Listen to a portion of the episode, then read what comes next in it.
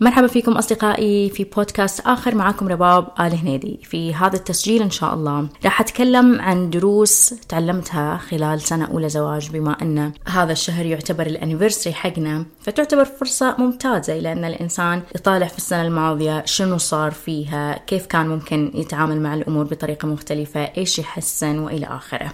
فأول درس ودي أتكلم عنه هو أن الإنسان يخاف من المجهول يخاف مما لا يعلم. فمثلا لو أخذنا شخص ورميناه فجأة في مشروع تجاري وقلنا له يلا وظيفتك إنك أنت تخلي هذا المشروع ينجح الأغلب راح يشعر بكثير من الخوف والتوتر وممكن الموضوع ينتهي بالفشل.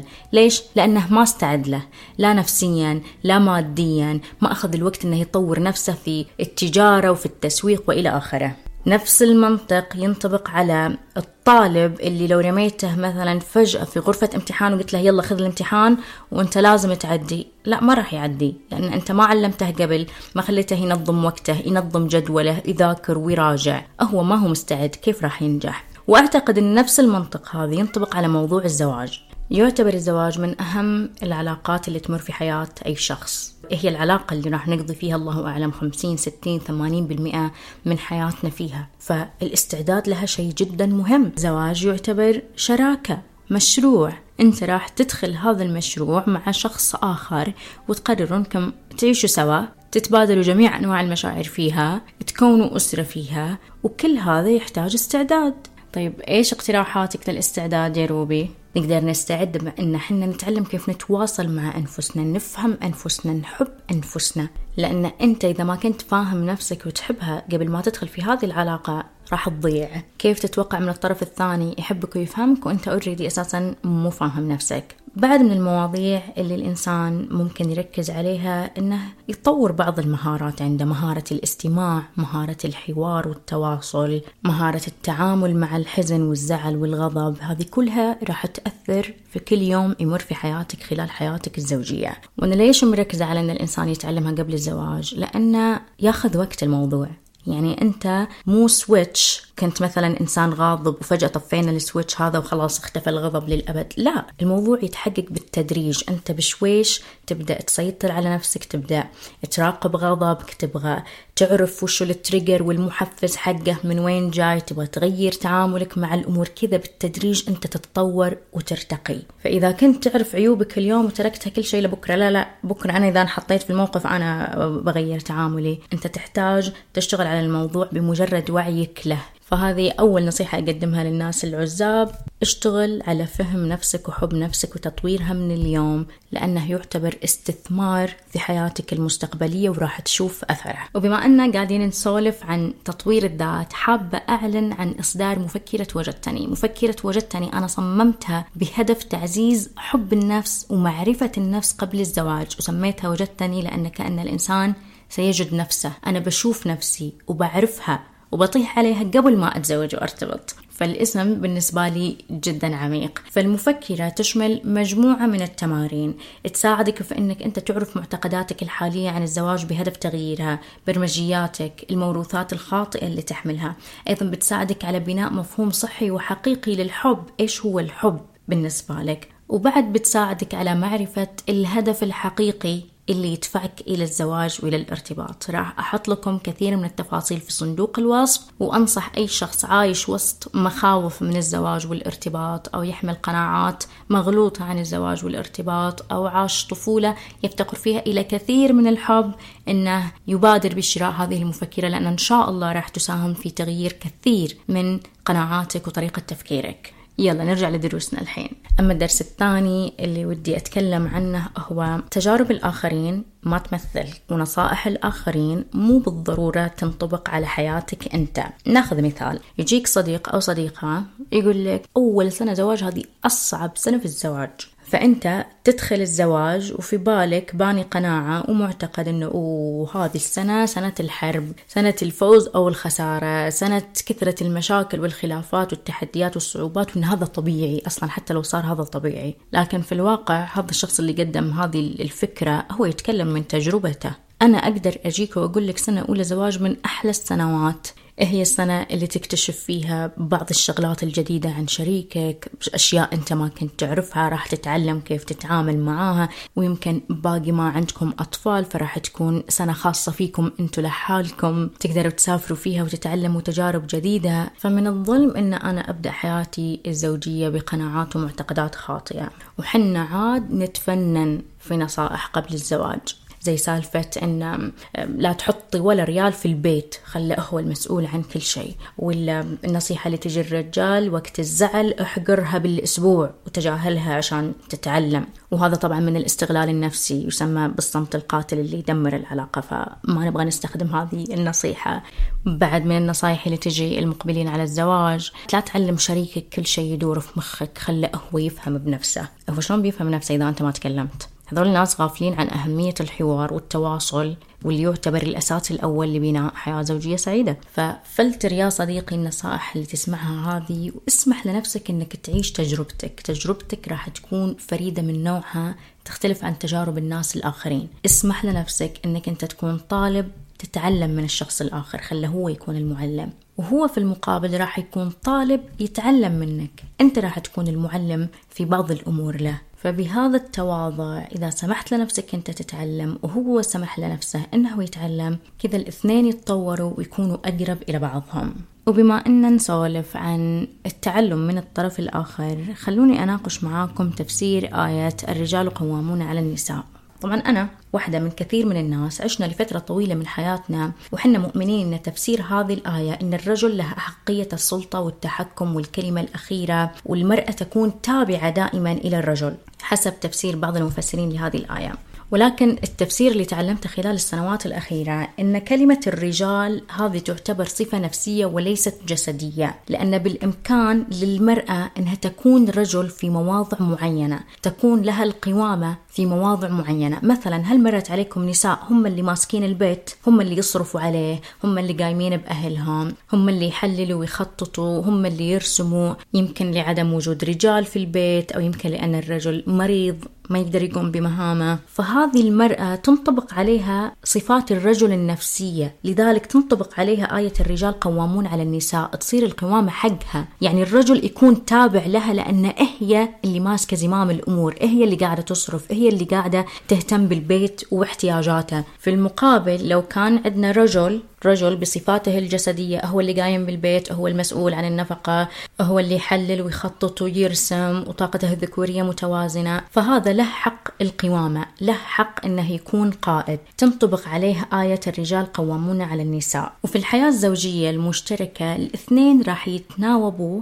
على هذه الآية. بمعنى المرأة ممكن تكون بارعة ومتميزة في جوانب معينة. مثلا لو كانت عندنا حفلة نبغى نخطط لها فهذا تخصصها فالرجل يكون تابع لها. في المقابل لو كنا نبغى نشتري مثلا سيارة جديدة فممكن يكون هذا تخصص الرجل هو اللي يفهم في السيارات وفي أنواع السيارات وفي موديلات السيارات فالمرأة راح تكون تابع إلى الرجل في هذا القرار. وأنا أشوف هذا من التوازن ومن العدل الإلهي في الأرض وفي الحياة. والإنسان كل ما وعى بهذه النقطة كل ما قدر إنه يحقق التوازن في حياته الزوجية بيعرف متى يكون هو قائد ومتى يكون هو تابع. بيعرف متى يتواضع. بيعرف متى يضحي ويتنازل.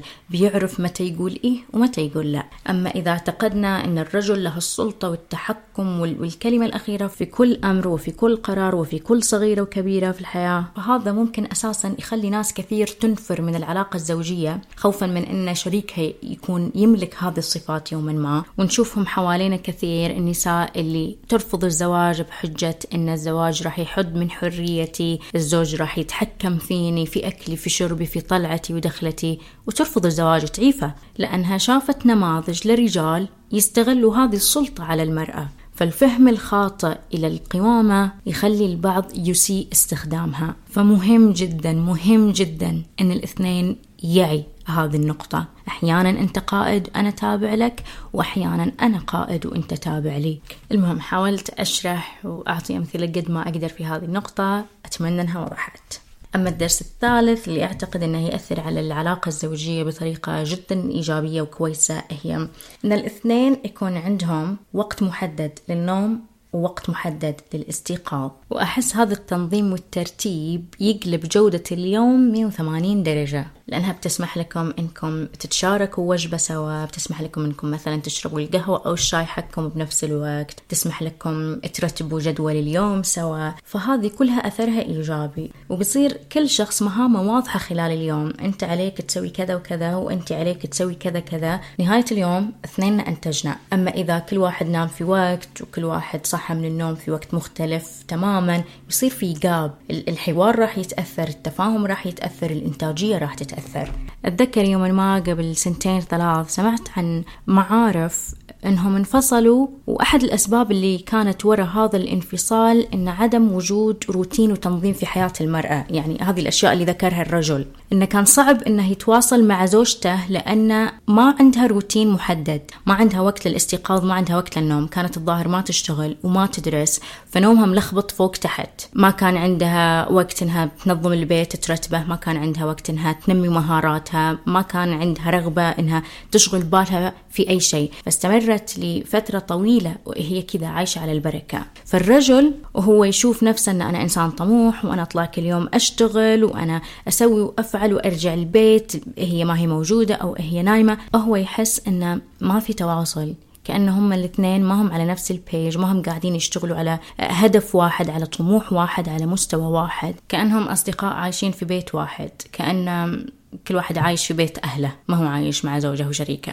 فهذا كله خلاهم يبتعدوا عن بعضهم. المحادثات بينهم قلت التواصل بينهم قل الوقت الجميل بينهم قل. لا يتشاركوا وجبة لا يتشاركوا طلعة لا يتشاركوا ولا حاجة. فصار في بينهم gap فأنا باعتقادي أن الروتين مهم جدا عشان البيت يمشي بطريقة سليمة. روتين لوقت العمل روتين لوقت الراحة روتين للطلعة روتين لوقت النوم والاستيقاظ روتين للأكل روتين إلى مصاريف البيت. وجود الروتين يخدم ما يضر لأن ما راح تكون عايش على المجهول. لا أنت تعرف إيش راح يصير بكرة تعرف إيش راح يصير بعد بكرة. already أنت عندك plans فنبغى نتجنب الخطأ اللي يقع فيه كثير من الناس. ناس كثير تتزوج وترتبط وتدخل إنسان جديد في حياتها بس باقي عايشة حياتها كأنها عزوبية الزواج يتطلب ويتحتم إنه يكون في تغيير في حياتك في transition قبل أنت كنت عايش بروتين معين بس بعد الزواج روتينك راح يختلف. لأنه صار في حياتك شريك آخر دخلت قدر جديد احتمال جديد.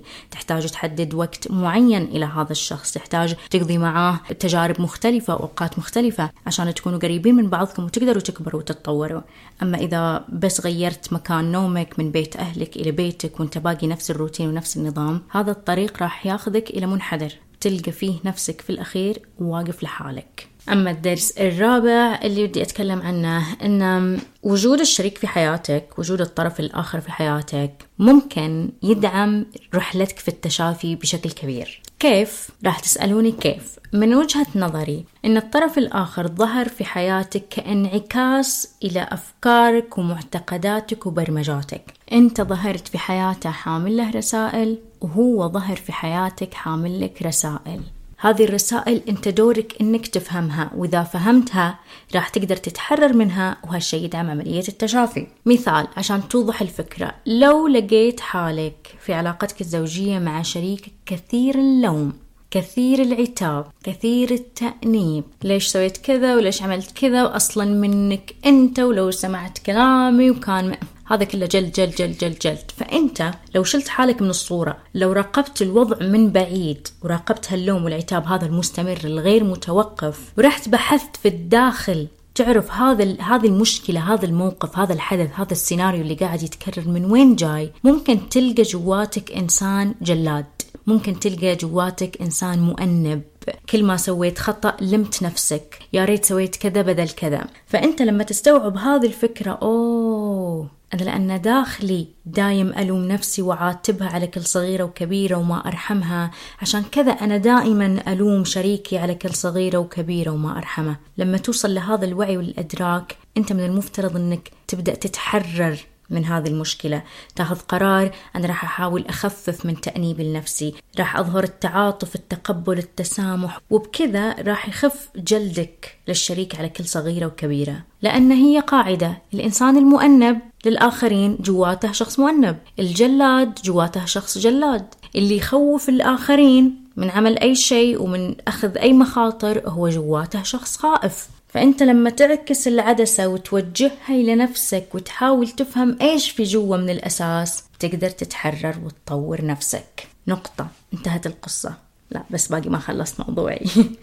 أعتقد أن فهم هذه النقطة راح يخفف من المخاوف اللي تجيك لما تمرك المشكلة. راح يخفف من المقاومة اللي تظهرها عند كل مشكلة وكل تحدي تواجهها لأن بدل إني أبدأ أهجم على اللي قدامي وألومه واعاتبه بيصير إنه في مجال ترى إن أنا أرجع إلى الداخل وأحاول أشوف إيش أساس المشكلة هذه وأحلها. يعني بتشوف إن عندك حل في يدك يدك ما هي مربوطة لا هذه حاجة ما أقدر أغيرها للأبد هو اللي غلطان وهو اللي لازم يتغير. لا أنت تقدر بس تفهم إنه في درس أنت من المفترض إنك تفهمه من كل تجربة تمر فيها بحياتك. فالحل راح يكون في فهمك لهذا الدرس. وأبغى أوضح نقطة إن ما هو الهدف من كلامي إن كل مشاكل البيت الحين على راسك لازم أنت ترجع للداخل وتصلحها. لأن أحيانا الطرف الآخر يحتاج هو بعد يرجع إلى الداخل. يعني أنت بترجع لداخلك وبتصلحه لكن هو أيضا يحتاج يواجه مخاوفه يحتاج يواجه طفولته يحتاج يواجه المشاعر اللي تجي عشان يعرف أساسها هذا التصرف وهذا السلوك في التعامل أعتقد إنه يخلق كثير من التعاطف والتقبل والتسامح بين الزوجين ويخليهم يتجنبوا إنهم يقعوا ضحية الانتقاد السريع والهجوم السريع والحكم والتصنيف السريع. أما النقطة الثانية اللي أعتقد إن وجود الشريك المحب والداعم في حياتك راح يسهل عليك عملية التشافي هي الحب.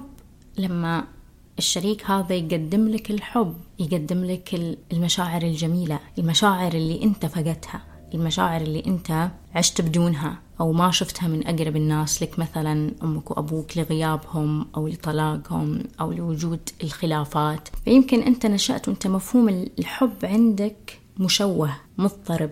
تعتقد إن الغضب حب تعتقد إن كثرة الخلافات هذه من الحب تعتقد إن الغيرة حب. لكن لما يجيك شريك يقدم لك نوع مختلف من الحب الحب اللي يحررك الحب اللي يخليك تزهو يدعمك في هذه الرحلة اللي راح تظهر فيها كثير من المشاعر كثير من الصدمات كثير من الكبرياء والمخاوف. فهذا النوع من الحب يشافي ويساعدك على التعافي.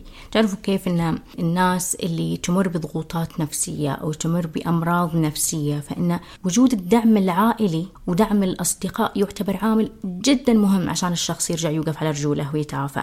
يعني أوكي هو يمكن يلجأ إلى العلاج السلوكي يمكن يلجأ إلى العلاج بالأدوية لكن إذا ما لقى التفهم وسط العائلة إذا ما لقى الدعم والحب وسط العائلة فهو راح ياخذ وقت طويل عشان يتعافى ويتشافى. ونفس المنطق ينطبق على عبورنا رحلة التشافي. لما نمر رحلة التشافي من الأفضل إن إحنا يكون عندنا نظام دعم يدعمنا خلال هذه الرحلة. ما نحس فيها إن إحنا وحيدين. خاصة الناس اللي عندها صدمات جدا قوية. يعني صدمات قلبت حياتهم فوق تحت. فهذول الناس بحاجة إلى الشعور بالحب أكثر من أي أحد ثاني. عموما أصدقائي طولت عليكم في تسجيل اليوم بس أحب أسولف عن العلاقات بصراحة يعني وأحب أسولف عن الزواج وأحب أسولف عن الحب من من المواضيع اللي تلهمني أقدر أسولف عنها إلى الأبد. ف أتمنى تسجيل اليوم أعجبكم أخدمكم بطريقة ما. إذا أعجبكم please ما تنسوا تعملوا share و like سعدت بتواجدي معاكم اليوم. شكرا لكم شكرا لحسن الاستماع وألقاكم في حلقة جديدة.